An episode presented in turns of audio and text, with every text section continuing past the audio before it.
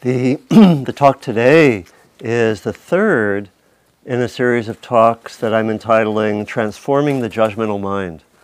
And as I've mentioned uh, previously, uh, I'm taking about a six month sabbatical where, among other things, I'm working on a book to complete a book on this topic.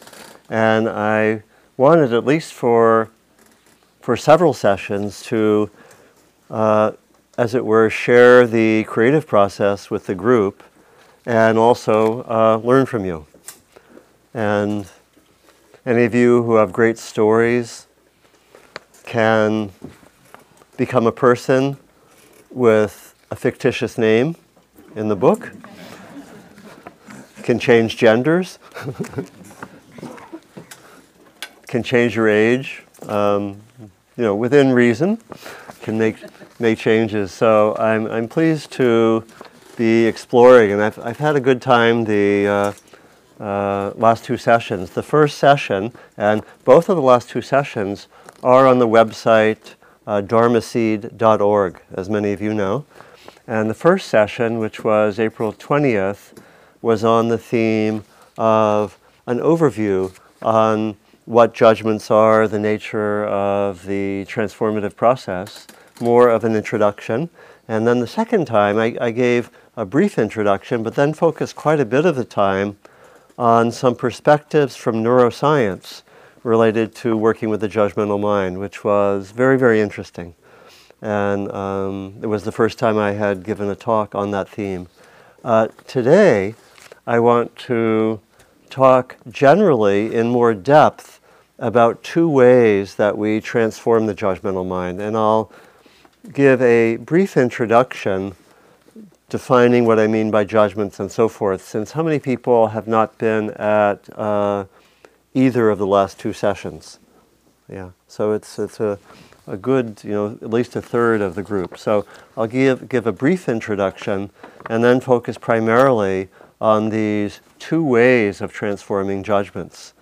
And essentially, the first is a more direct way of being mindful of the judgmental mind, exploring it, investigating it, going beneath the surface, going into the roots, a lot of which are unconscious.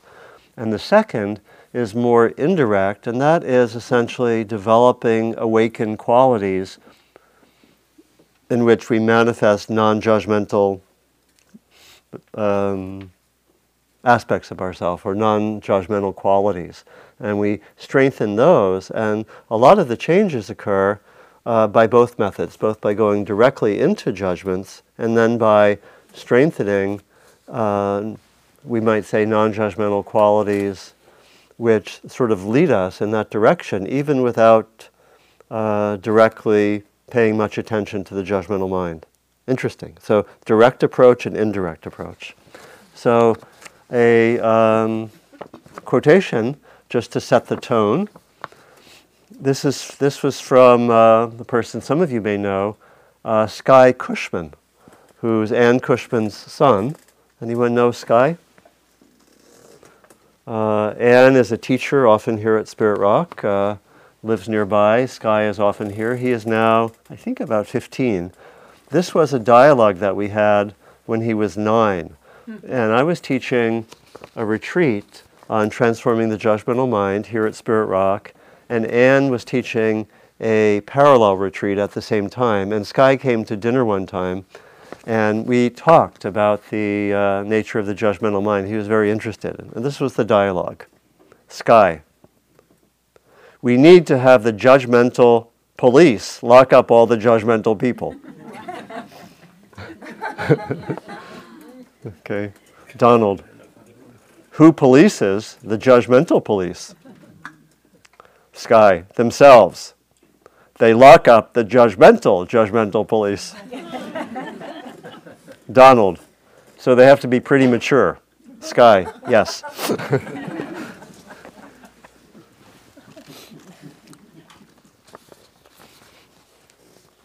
so I've defined the, the judgmental mind as being a complex sort of mental, emotional, somatic uh, expression of ourselves And it's complex in that it typically brings together some kind of noticing or observation or even insight or discernment with reactivity. And I'm talking about the judgmental mind as having uh, both those qualities reactivity plus typically some noticing. I distinguish the judgmental mind from expressions that we sometimes use the English word judgments for that are more neutral and non reactive, such as that person made an aesthetic or artistic judgment. That's not necessarily reactive. Or the engineers made a judgment about the bridge, you know, or the teacher judged the student's paper to be of this quality. Could be judgmental, but uh, often is not. And I'll, I'm be using the word judgment to refer to the first kind that has reactivity, that has some kind of uh, uh, pushing away, or possibly also grabbing hold. And it's the reactivity which is linked with the suffering. And this, this connects more broadly with our Buddhist practice, in which a simple way of talking about our practice is that we are interested in situations where we're reactive, where we push away or grab hold. That's the definition of reactivity. It, it could be defined in another way as resistance to the present moment. And that's what we study in our practice. And we study it in all sorts of manifestations. Uh, the judgmental mind is just one manifestation of reactivity. I prefer reactivity as a translation of dukkha, which is often translated as suffering. And so, if we take reactivity as a translation of dukkha, and I think a, uh, a way of talking about suffering that I think can be a little more clear, because often in, with uh, suffering, we don't always have a clear distinction between suffering and simply the presence of the unpleasant or of something painful. Now, I can have I can be with the unpleasant or painful without being reactive. Right? And I like to make this technical distinction between pain, defining that as non reactive, sim- simply the presence of the unpleasant, and the uh, reactivity, which involves the suffering. And this is connected with this famous teaching, which I offer a lot here on Wednesdays, the teaching of the two arrows. Remember that, where the Buddha says everyone experiences the unpleasant. How is a practitioner different from a non practitioner? And he answers his own question by saying everyone experiences the unpleasant at times unpleasant physical sensations, emotions, thoughts, interpersonal experiences, could be injustice, and so forth. We all have that at times the practitioner as well as the non practitioner. What the non practitioner tends to do when the unpleasant is present is to shoot a second arrow. It's said that the presence of the unpleasant is the first arrow. Everyone experiences the first arrow. The non practitioner tends to shoot the second arrow as if that would help. And so we react to the unpleasant body sensations we tense around them. Or maybe we judge ourselves, or we judge something in the situation that led to it. Unpleasant emotions, we often, when we're on automatic, we try to get rid of them. We may again judge ourselves, or we may judge an interaction that we had which was connected with the uh, emotions arising and so forth. Or we judge the people harshly, or have a reaction against the people who we take to be responsible for my difficult experience. And that is shooting the second arrow. That's a form of reactivity. We could define shooting the second arrow as suffering. In other words, uh, the Buddha says that what we need to learn to do is learn to be with the unpleasant without shooting the second arrow. And that's right at the center of our practice. Another way to talk about it in very simple language, very simple English, is to talk about the center of our practice being about learning how to be moment to moment responsive rather than reactive. That's it. You know, we do that with all the different moments of our lives. And so part of our training is to be able to study the different ways that we're reactive. You weren't perhaps attracted when you first came to meditation, say, oh, I get to study all the manifestations of my own reactivity. I don't think we even, if we look at our spirit rock literature, we don't put that, you know, front and center, right? We put, you know, it's probably more like wisdom, compassion, understanding, etc. Uh, but and then you come here and you say, hmm, okay, I'm I'm here for the bliss, okay. you know, and then what you experience is a certain percentage of the time, there's the reactivity, right? And say, oh, look at that. I don't like the unpleasant, you know.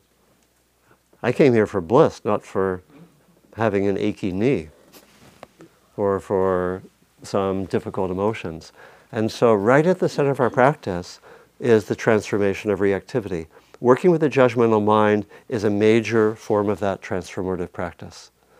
But I think that's important to understand the judgmental mind as, in essence, reactive. So, think of an example of the judgmental mind in your own experience, maybe something that was there yesterday or today. and see if you can express it in one sentence. Don't not to tell me the situation, but can you say just the form of the judgmental uh, mind as it took took form in one sentence, please? Uh, in dealing with the teenagers years ago, uh, I'm sorry I never understood the reaction and response theory. Uh, it just uh, just just give me one sentence. What what is the judgmental mind actually saying? It's saying that uh, I was reactive all the time in that in those predicaments. And so I and it has a charge, right? It's like I was reactive, right? It's not just neutrally. I, yeah, I was reactive. That's not the judgmental mind, right? That is the discernment. And what we're going to look for, you see, is seeing part of what we do is we're going to study we study the judgmental mind and we see where there's this mix of something that one's noticed along with reactivity. The reactivity is the problem. The reactivity is what leads to, you know, uh, suffering, basically. It leads to um, depression, or if we judge ourselves, leads to self alienation, depression, etc., difficult interpersonal relationships, uh, lead, can lead ultimately to war, right? And that's, that's what we look at. So, so, you know, I was reactive those years. And again, we want to listen as we hear these. I'm going to ask for a few people just to give that one sentence. And we want to listen for a few things. We want to listen to can you hear the combination of some noticing plus reactivity. And then another question to ask is how do you know that there's reactivity? Right? And we're, so we're going to listen for the tone of voice because simply the words themselves aren't necessarily going to indicate reactivity, as in this example. I was reactive all those years. I could say that without reactivity, right? In a way that actually could be connected with really uh, approaching it in a mature way, right? So another example, yeah. Um, I was beating myself up this morning for all of the. But but say say the, yeah. yeah okay. But say the say the beat up phrase. I was beating myself up this morning. Yeah. While for feeling so much reactivity while driving. Yeah. Yeah. And can you give an example of the phrase you used when you were beating yourself up? Because it's probably a little more charged than now. You say, I was beating myself up. Yeah. I should not be doing this after. Yeah, right. I should not be doing this. So again, can we hear some noticing or discernment? That's referred to by the this, right? There's something there that actually we could be picking up on something that's actually important to notice. But there's also the reactivity, and we can hear it in the tone, right? Okay, please. Are you going to be late again? Okay. And can you say it with a little more tonal uh, expression? Are you going to be late again? Right. Are you going to be late again? So we start to hear, again, what's the noticing? Somebody's not there. Someone's late, not there, right, whatever. And then there's the reactivity, which is basically, uh, I don't like this, and I'm, you know, not necessarily consciously, but I want you to know that I don't like it. right? And you can hear the tone, right? okay, another example. That person is being so rude. That person is being so rude. And again, we may be noticing a behavior that's important to notice, right? But there's the reactivity, right? And we know that, uh, again, we know how this leads to suffering. Maybe one more example, please. road rage driving. Give me the example of the uh, judgmental, what you say. How dare, Huh? how dare the person? How dare you? How dare you, whatever, cut me off or, you know, tailgate me or whatever, you know? And again, we may be noticing something that's actually important for safe driving, you know? Uh, but there's some reactivity, right? So um, this is what we want to keep tracking. We want to track that. And um, I mentioned, you know, how it can be related to suffering in all these manifestations, you know, in, for the self, interpersonal relationships, at the level of society. It's that combination of uh, uh, discernment and reactivity. And sometimes the discernment is harder to see. Sometimes the discernment's way in the past. You know, we may have a repetitive judgment like, I'm not okay, you know, which can be a deep, chronic judgment that could be linked with uh, really being hard, very, very hard on oneself. And that the discernment there may be way in the past when it developed. Uh, you know, maybe at age five when I noticed I wasn't doing what my parents told me to do, and I get down on myself for that. At age 40 or 50, it just becomes uh, the discernment is less easy to see, right? It's just I'm not okay, or but it's. Uh, but I think at some point we can see this, and the examples we gave here, the discernment or the noticing was pretty clear to see. It's that mix which points to the way that judgments can be transformed, because we want to preserve the, we want to preserve the insight while transforming the reactivity. We don't, if we simply say judgment's bad, get rid of them, which is an approach that you will often hear in psycho-spiritual circles, uh, then we don't have the discernment. And so we somehow want to make use of the insight while transforming the reactivity. This is not easy, particularly with our more uh, chronic judgments. So I mentioned uh, last time that these can appear in, in, in, talking about the perspectives from neuroscience. I, I talked about how there are judgments at the level of you know, how we relate to ourselves, how we relate to others, and there also are judgments that we, we take in through social conditioning. And those can be also very, very strong. And we know those most clearly through our membership in certain groups, um, particularly where there's a hierarchy in the society, where there's a dominant group and a non dominant group around, ish, around parameters of race, gender, class, sexual orientation, educational level, religion, age, and so forth, right? All of those, there are socially dominant messages which we internalize. And so we either, and all of us, you know, uh, not always in the same way, all, all of us are to some extent in the course of our lives in dominant groups and to some extent in non-dominant groups. You know, everyone by virtue of age uh, is in a non-dominant group as a child and as an elder, right? These are, you know, again, the could say a lot more about that, but this is part of what we look at and how we work with social conditioning is can be somewhat different than how we work with the uh, judgments that are there more coming from our personal histories, right? So important to distinguish them. So how do we how do we transform judgments?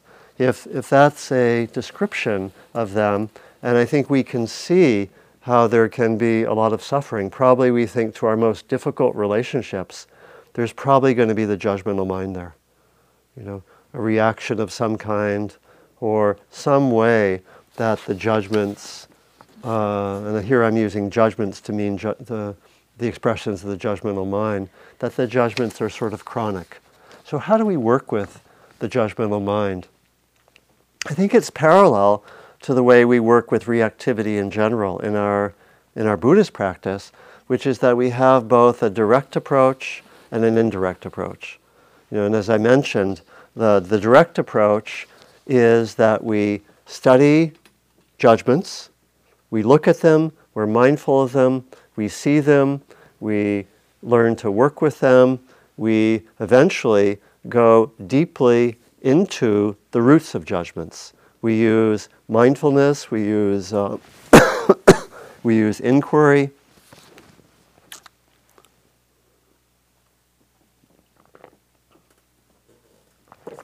Um, we can use different techniques that help us to get beneath the surface. Because a lot of our most uh, chronic judgments are unconscious. And they, they often come um, from conditioning from a very young age. Uh, both the, the uh, judgments that are related to our personal history and the judgments that come from social conditioning. And again, um, I think I'll, I'll give an uh, example. You know, I, I, I give certain examples to show this, but one example of this more chronic kind of judgment, uh, you know, might come from um, I gave the, I, I'll give the example I gave before, which is the example of as a four year old, I'm kind of wild, I have a lot of emotion.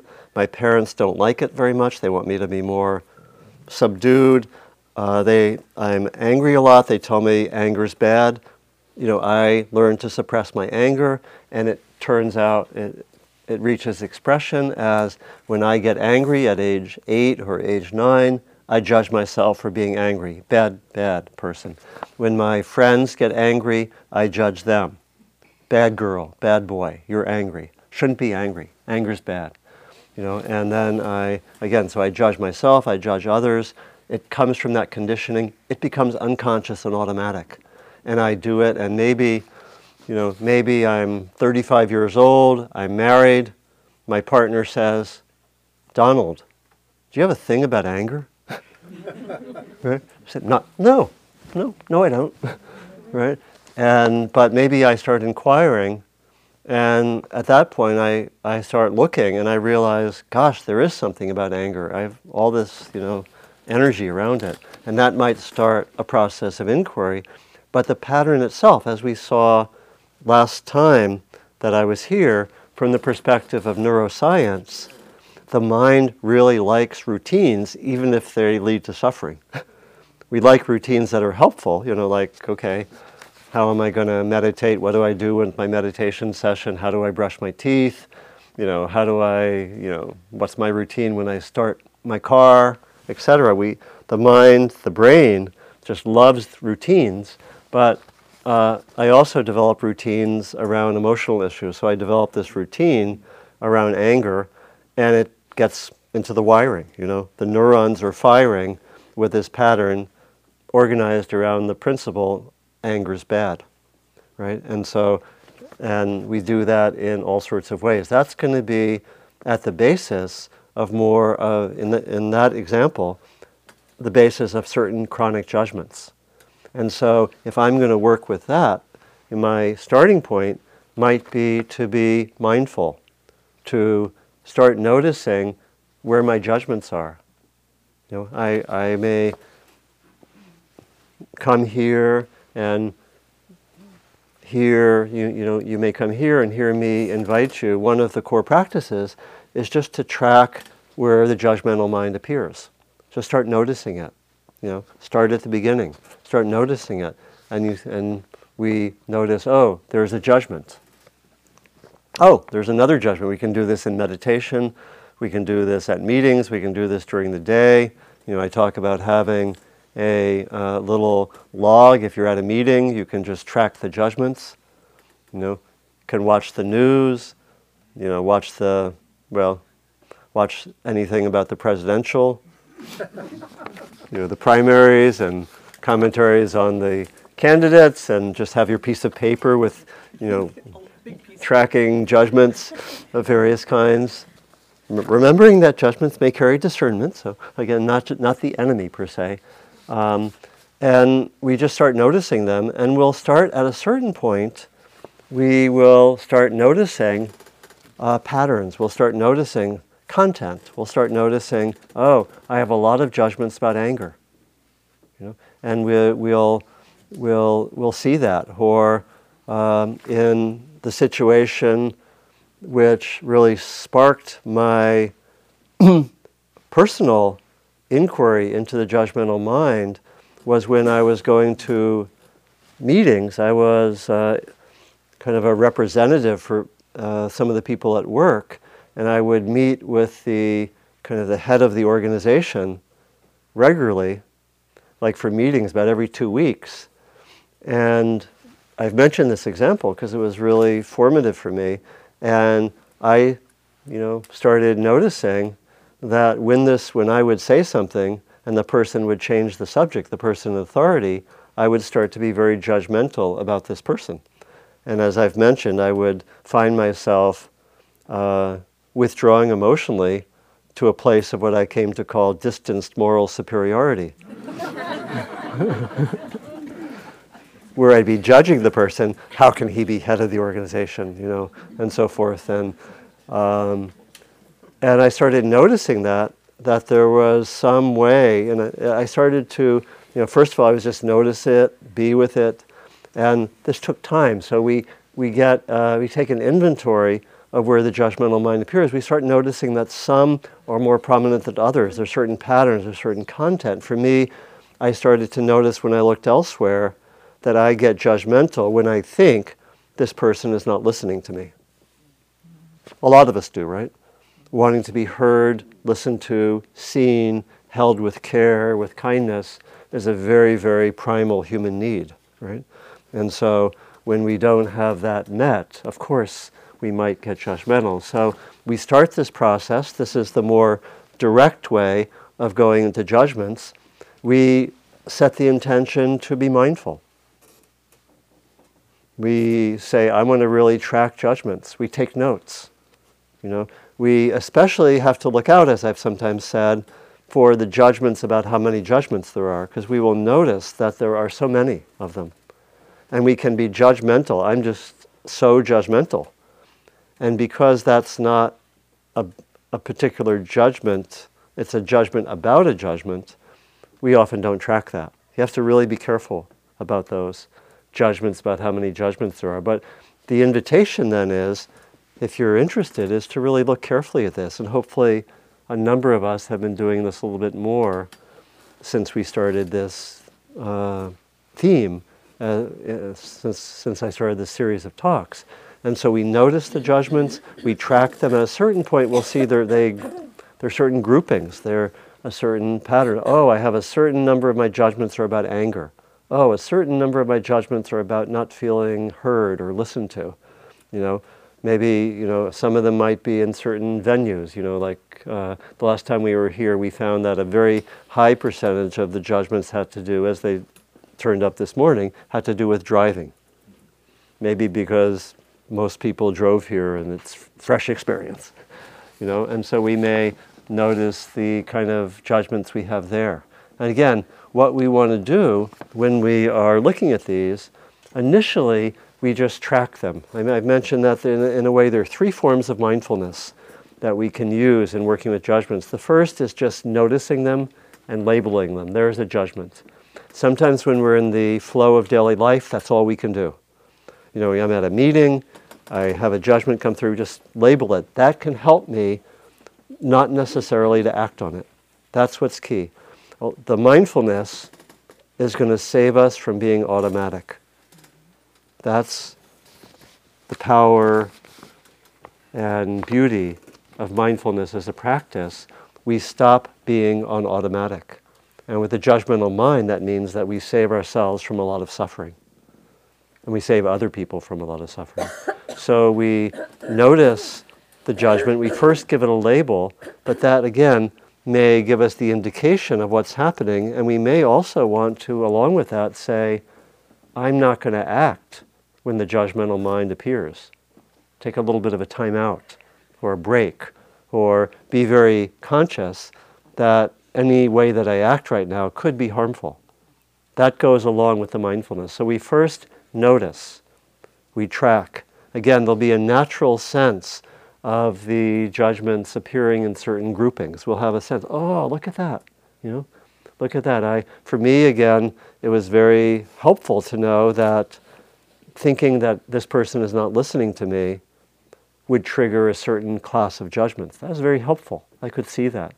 Again, it's not, you know, it's not a total revelation because all of us want to be heard, right? But to see that that's a big thing for me and that in relationships that comes up and can really lead to, you know, friction, that's very helpful. So we start to have these personal insights as we study the judgments. Here's my pattern. Here's what comes up. Here's a typical content of judgments. Or, gosh, I'm really judgmental a lot of the time. Again, that can be shocking. Really want to be careful about using that as a reason to judge ourselves. Right? To, so we, we study that uh, at length. As we begin to study it more, we bring in a second form of mindfulness. When the judgment is there, we start to study it when it stays for a while and see what it's like in the body. See what the emotions are. To really go into it in some depth. Again, this is going to help us to notice it more quickly when it arises. If I know that my judgmental mind, maybe in this area, has these particular physical manifestations, that's very helpful. I found that in my own inquiry. I found that when I'm judgmental, my chest contracts some. I kind of I don't have an open chest. My hands sometimes grip.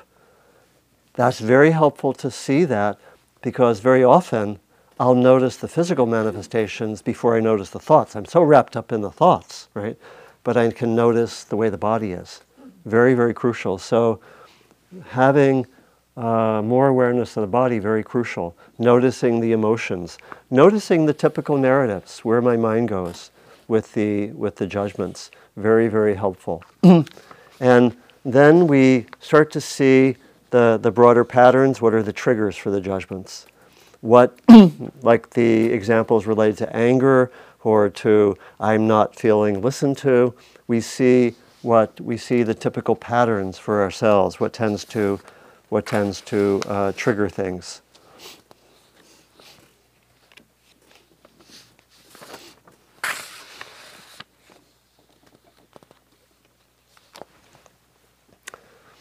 We can start to listen for some of the qualities that let us know that they're judgments. As we study these more, again, we'll notice that the body goes into a certain pattern body has a certain manifestation. That will let me know there's a judgment. As we were seeing in the examples, tone of voice. You know, we also can start to notice the judgments of others.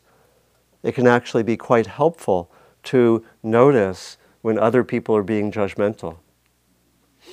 And I'll come in a moment to say that as we, as we take this inquiry more deeply, we can sometimes see that when we really stay with the judgment, we can sometimes see if we go beneath the level of the verb, the verbiage, which is the primary level at which most of us experience the judgment, we can actually notice that there may be some, some emotional pain.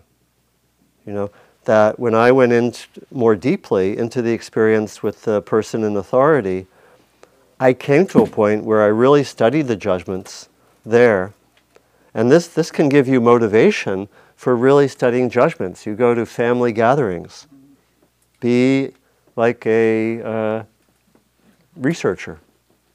Say, oh, wonderful opportunities to really study my judgmental mind and study others. No, maybe maybe that doesn't happen in your families, but um, but uh, go to a difficult interaction. I went into that those interactions with the person in authority at, first, it just kind of shocked me, and I was a little bit put off. But then, as I had to go to meetings every two weeks, I became like a, a researcher. And I got really interested. Okay, how am I going to respond when that happens? How am I going to deal with that? How am I going to study it? You know, and I wanted to both have an internal studying of what was going on, but also start developing more external responses. And so I really, you know, so if you go regularly to some place that triggers you, you can start to have interest in it and even appreciation. Oh, these wonderful people are helping my learning process. you know? I, I'm serious, right? It's a little, I'm, it's humorous, but it's like, you know, like the Dalai Lama says, oh, the Chinese, my enemy, my friend. I wouldn't have learned so much without you, right?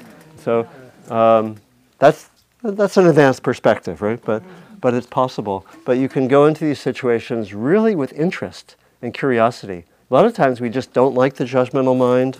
We want to get rid of it. Curiosity, really helpful. At a certain point, you can also have humor and spaciousness. Ah, look at that again, you know?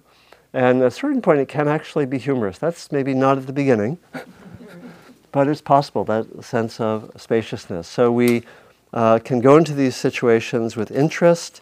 We want to really see what, what's the, how do we know that there's the reactivity from the body, from the tone of voice? You know, we start to see, oh, there are these different voices. Oh, that judgmental mind, oh, that comes from society. Oh, that comes from my mother. Oh, that comes from my father. Oh, and we start to hear the different voices.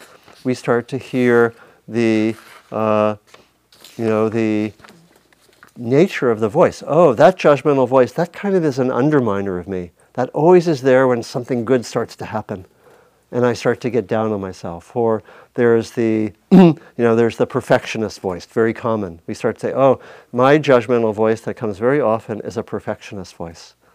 You know, and we start to, we start to see this.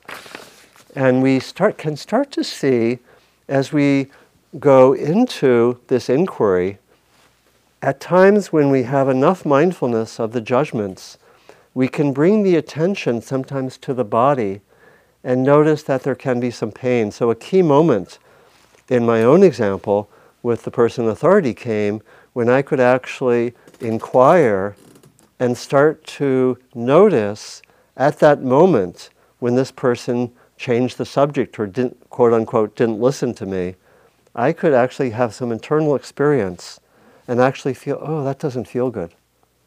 Something painful was there. That's actually typically beneath the surface. We don't know that. We just go automatically. Initially, I went just, you know, he didn't listen, you know, objectively speaking, he changed the subject. I went right into judgments, like bam, bam. It's automatic, right?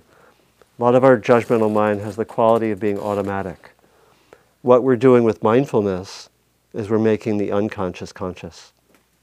We're making the automatic less automatic. That's how we change it. That's how change occurs. And so for me, I could a key moment was actually feeling that there was some pain there. Sometimes we can feel it in the moment. Sometimes we can go back after the fact and say, what was that about? What was that like? For me, it was very crucial to notice that didn't feel good. There's some kind of pain. In another very key period in which I studied the judgmental mind, every time there was a judgment, I would try to be with the body around the heart area and feel that quality of pain. I would do it also after the fact as a kind of meditation, which I think I will probably teach next time, where I would actually deliberately call up a judgment in my mind, let it be there for a while, and then bring my attention to my heart area. And typically, after a while, took a while, I would feel there was some pain there. With every example of the judgmental mind, I would feel some pain. You know, even at a key time when I was studying this, I would be, I was on, I was doing a retreat, and I would actually make a judgment about the food line, about how they had too many condiments and was making it take a really long time to go through the food line. There might be some discernment there, but I was judgmental. And when I would go to the body and the heart, I would say, oh, there's impatience. That's what I'm calling a kind of pain. What I came to find is when I looked that every example of the judgmental mind was based on some pain. Typically not felt beneath the surface, not fully understood. I came to see out of that that the judgmental mind is a kind of defense mechanism. It protects us against feeling that pain. And as we can actually touch the pain, which is not always easy for the, of course, for the bigger pains, but with the smaller pains, I could touch that and feel that, and it, the judgments tended to dry up. You know? So that's a pretty good segue for talking about the second main modality of transforming judgments, which is indirect. If we follow the direct way, we use the different forms of mindfulness, we inquire, we start to get a sense of the nature of the judgments. At a certain point, we may start to get a sense of the pain. We may, at that point, start to have access to what may be driving the judgments, these old patterns, these old routines for our most chronic judgments. And that can take us into a whole another area of inquiry, which I'm going to bring in next time. You know, and they, it may take us to very uh, old and chronic, um, what, I, what I call limiting beliefs, which are w- way beneath the surface, but which can, as we take this more direct path of working with judgments, we can start to see them and start to uh, bring them to the surface.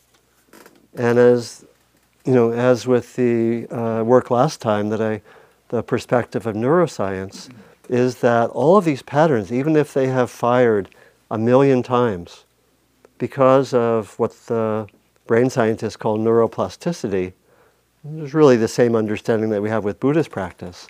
It's that mindfulness and developing different patterns can totally shift us out of the old patterns. Even if they have occurred for 50 or 70 years in the same way. So it's very hopeful. It can take some time and energy, but it's very hopeful. But to do that, we need this second approach, which I call the more indirect approach. And this is where we are really developing uh, what we might call uh, beautiful qualities or awakened qualities.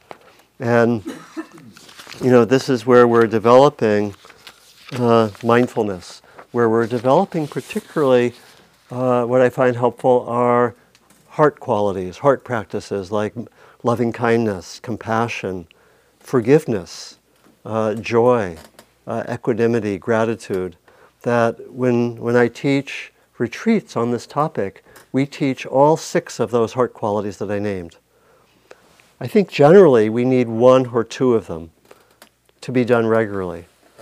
That, the, that we need this capacity to shift, uh, or maybe let me back up. We need this capacity to uh, be able to go to beautiful awakened qualities as part of the transformation of judgments. I think that it works in three main ways in terms of the transformation of the judgmental mind. The first is that, as you could see by what we were talking about near just a little while ago, if the judgmental mind, if the inquiry into the judgmental mind actually goes to a certain extent into pain and goes into, for our most chronic judgments, into very old patterns, it's going into difficult territory. You know, it's going into places where there might be present and past pain, some of which we might actually not even really know about until we go into that. We need the capacity to spend a fair amount of time with and being in places where we uh,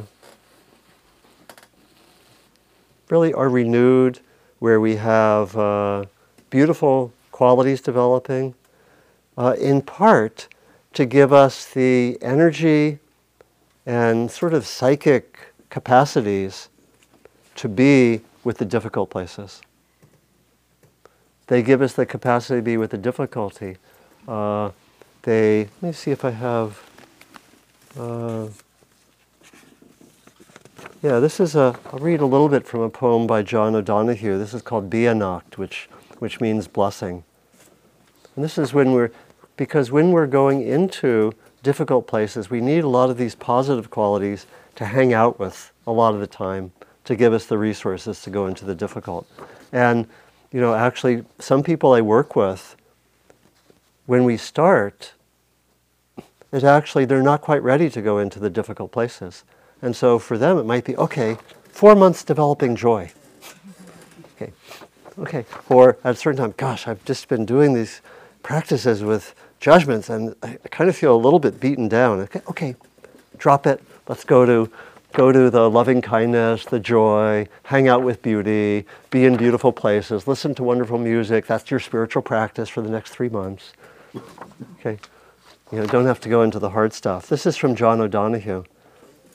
On the day when the weight deadens on your shoulders and you stumble, may the clay dance to balance you. And when your eyes freeze behind the gray window and the ghost of loss gets into you, may a flock of colors, indigo, red, green, and azure blue, come to awaken in you a meadow of delight. When the canvas frays in the currach of thoughts and a stain of ocean blackens beneath you, may there come across the waters a path of yellow moonlight to bring you safely home. May the nourishment of the earth be yours. May the clarity of light be yours. May the fluency of the ocean be yours. May the protection of the ancestors be yours.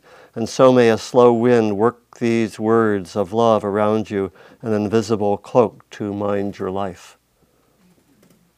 It's a beautiful way of really getting at that quality of needing to have all these beautiful places we can go. And so anyone going deeply into judgment needs to have a lot of that. Needs to have a regular practice of being with the kind heart, with compassion, with beauty. Partly to give us the balance to go into the hard stuff. a second reason why it's so crucial is that these qualities like loving kindness or compassion or a regular practice of just going into the forest or being in the mountains or being with music they give us antidotes to help us when we're stuck. In, in Buddhist practice, we use antidote somewhat as a technical term. The analogy is with medicine, that the, we need to have a whole set of resources that we use when we're stuck. I find the judgmental mind is really strong. I can't really be mindful of it, it's too strong what do I use? I maybe I say, okay, now is the time to call up this friend, go to beauty, do something of an inner nature, do something of an interpersonal nature. We need to. It's almost like we need to have this uh, little card that we carry in our pocket or whatever in our purse or whatever, where we just have, okay, when in when difficulties arise, here are my core tools, right? And and know what those are and know what to do particularly with judgments. If we're going deeply into them, they can be strong. So, the second way that these more awakened qualities, and I'm generalizing to that to mean also just being with be- beauty is very, very key. Being with beauty, something uplifting, whatever that is. It could be, I'll visit my four year old nephew, right? Something that just lets us know the unadulterated wonder of human life, right? Something like that. And so that is, that is very key. Uh, so we need to have these ways of shifting. And we need to know the distinction between when we can be mindful of judgments and when we can't. Very important distinction. Sometimes the judgments will be too strong. I kind of know they're there. I think I'm being mindful. This particularly comes up in meditation, but they've actually taken me over. At that point, the mindfulness is too weak. We want to use one of these tools to bring us back to balance. And I'll close just by talking about this the third way that these awakened qualities function with judgments is that as we hang out more with them, they give us a sense of a new center of gravity. As we are more with loving kindness, with joy, with compassion, with mindfulness, with wisdom, we live more from that place. And we have a sense that this is more who I am and simply hanging out more with non judgmental qualities and states of mind is a major way that judgments change. You know, so I, th- I like to think that the transformation of judgment, the transformation of this reactivity, sometimes happens directly by really going into the judgment, seeing them, clarifying them, healing them. Oh, I've really done, and that can feel like we're really working hard. You know, maybe involves working with a mentor, her teacher, her therapist, and so forth. And this indirect approach often doesn't feel like we're even getting at the judgments, but they're getting transformed. again, the neuroscience is helpful because it's essentially we're setting up new neural pathways. And we can go there. And we hang out there more. And, they, and we can just live more from that. And something in us gets it. The judgment is not who I am, or the judgment doesn't have the truth about who I am, or about who this other person is. Because, of course, we want to develop these beautiful qualities in ourselves, but we also want to see them in others. We want to see everyone else as these amazing beings with potential for love and wisdom and compassionate action. And all of us are like that. And we lose sight of that in terms of ourselves, we lose sight of that in terms of others. So, this more indirect approach, for some people, it's the major way that judgment gets transformed. Isn't that interesting? Not by going into them, defeating them, really working with them, but actually just by hanging out more with beautiful states. Again, I think we need both because we need to have a certain degree of mindfulness to be able to know when the judgments are there. And to that's that's going to be really key. The reason we study them so much is we want to know when they come and as quickly as possible not be under their grip. That's why we do mindfulness over and over and over again. And that's really important. But I think these two approaches go hand in hand the direct approach, what I'm calling the direct approach, and then the more indirect approach. And they really require each other. So I think I had a nice reading. Let me see if this is to finish. Uh, oh, yes, this is, this is a poem from Rilke. and I think this. Uh, I think, I think this points to both the direct and indirect approach. So listen for, listen for them as we hear this poem. This is called The Swan. Some of you may know this poem by, uh, by Rilke. This laboring of ours with all that remains undone, as if still bound to it, is like the lumbering gait of the swan. And then our dying, releasing ourselves from the very ground on which we stood, is like the way the swan hesitantly lowers himself into the water. It gently receives him and gladly yielding flows back beneath him as wave follows wave, while he, now wholly serene and sure, with regal composure, allows himself to glide. So, those are the two aspects of our practice. A little subtly expressed. So, that way in which the, some of it's work, it takes work to really deal with what's hard, to actually get into the water. But then when we're in the water, into these more awakened qualities, we, in a way, are supported. And the process continues. So, thank you for your attention. And we have some time if there are any questions or reflections. We can use the microphone.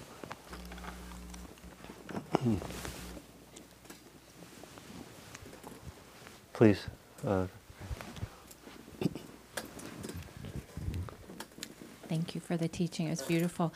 Um, can you please say the name of the John O'Donohue poem? it's uh. Uh, uh, it's uh, so Irish word. There was uh, it's B E A N N A C H T.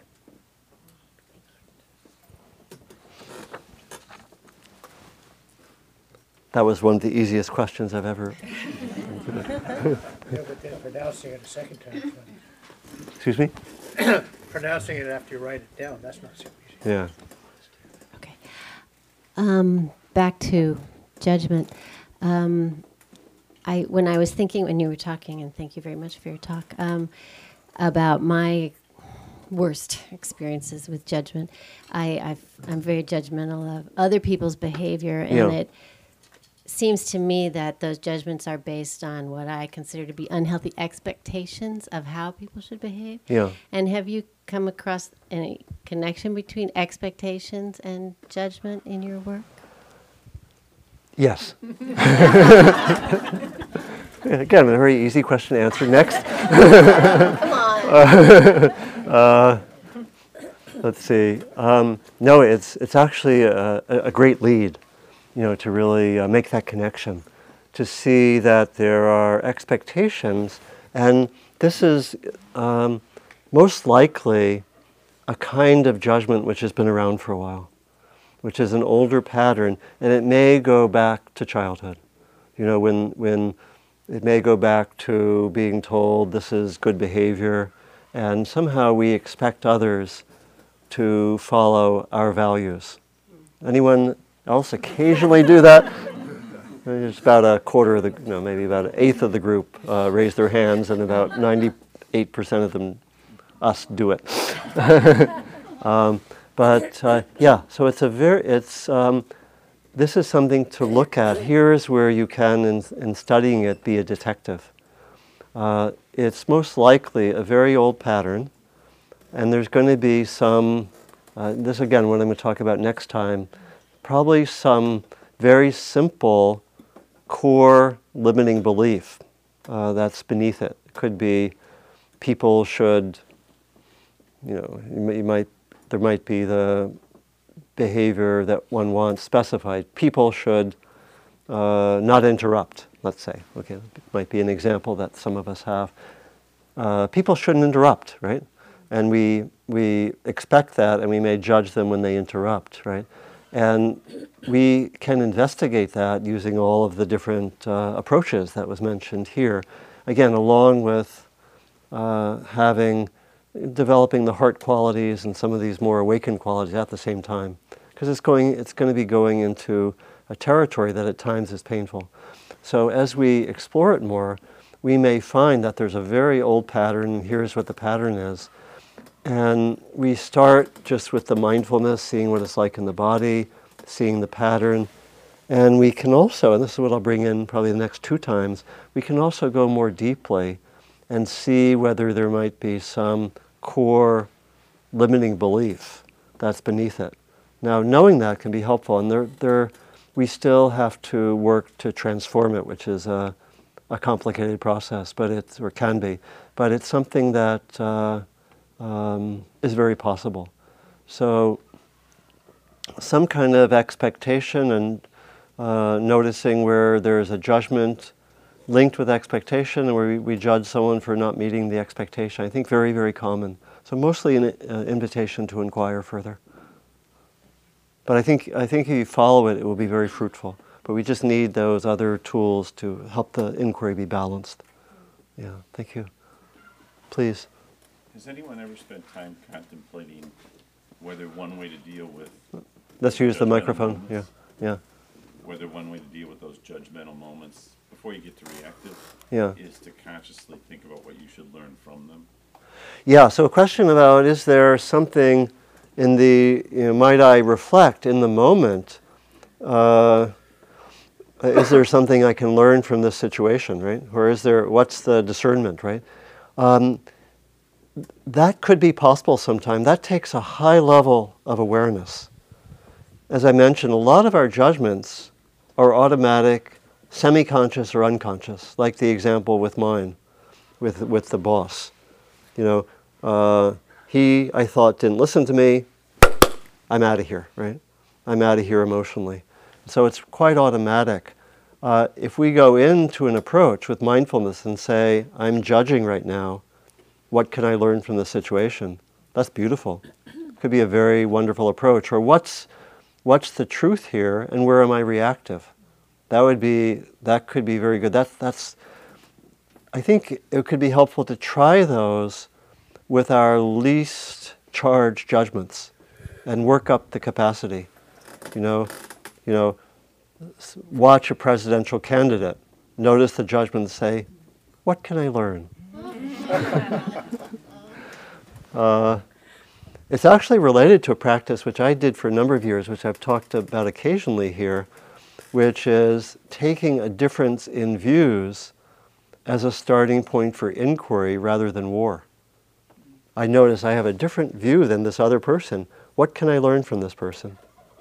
That is, uh, again, we'll find that sometimes the judgment just comes automatically, and you have to sort of after the fact ask, What can I learn? But if you can do it in the moment with mindfulness, that can be, it, it can be very powerful.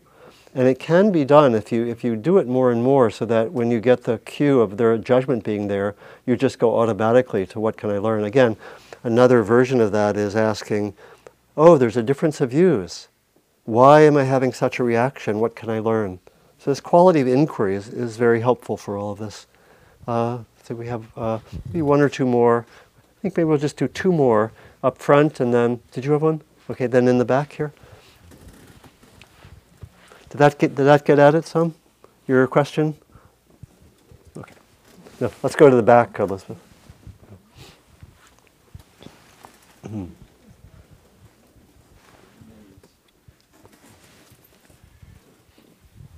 It seems like the, uh, is this working? Yeah. It seems like the judgmental mind is a learned kind of a condition. I, it seemed like uh, myself, you know, grew up with a very religious, judgmental family. Yeah. And I seem to carry that with me in, in a way.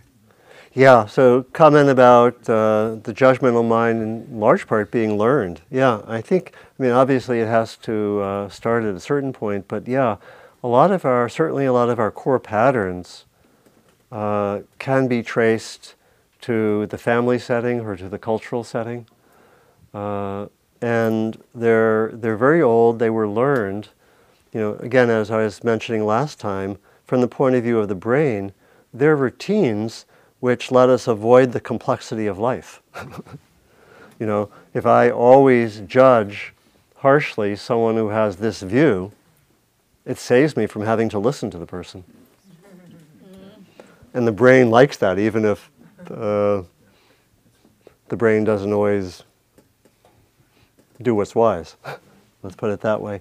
And so, yeah, a lot of the a lot of the judgmental mind is learned or conditioned, and that's why it's hard because that means that it's uh, uh, relatively unconscious. It means that it's been repeated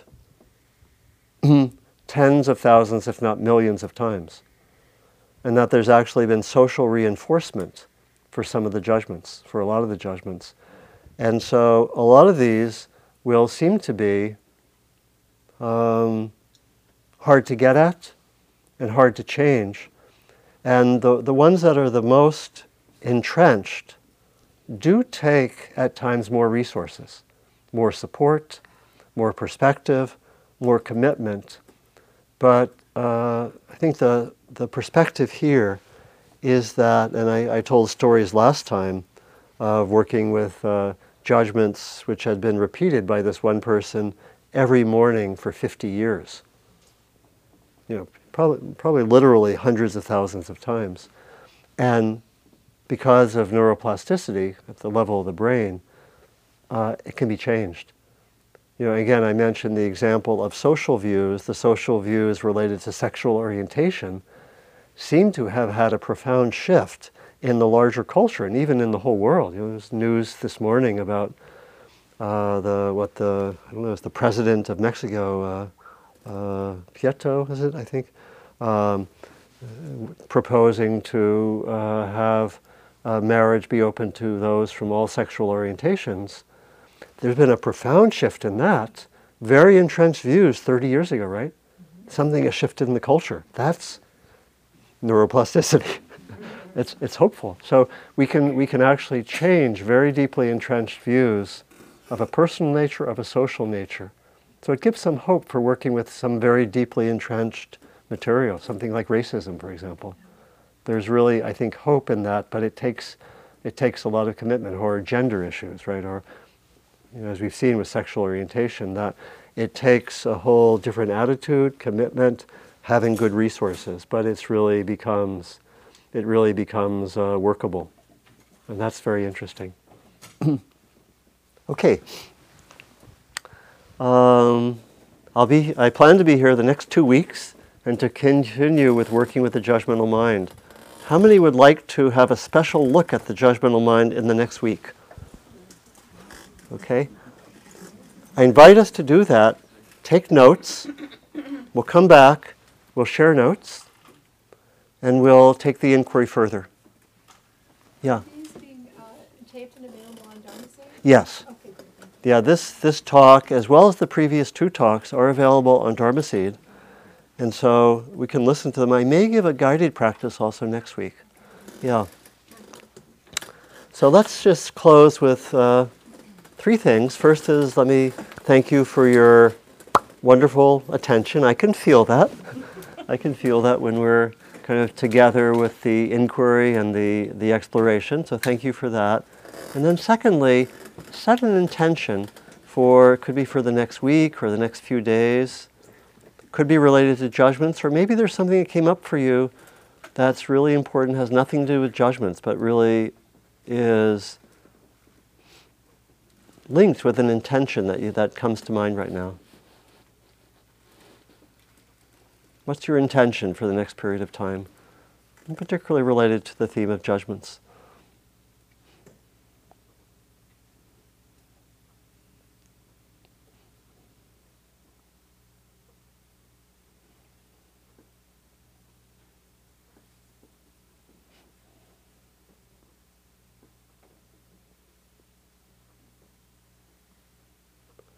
Then last, we'll do the uh, traditional ending, uh, which is the dedication of merit to know that our practice is for ourselves, but it's also for others. And may the benefits of our time together be offered to all beings for the freedom, for the resting in love and wisdom of all beings, remembering always that all beings includes us.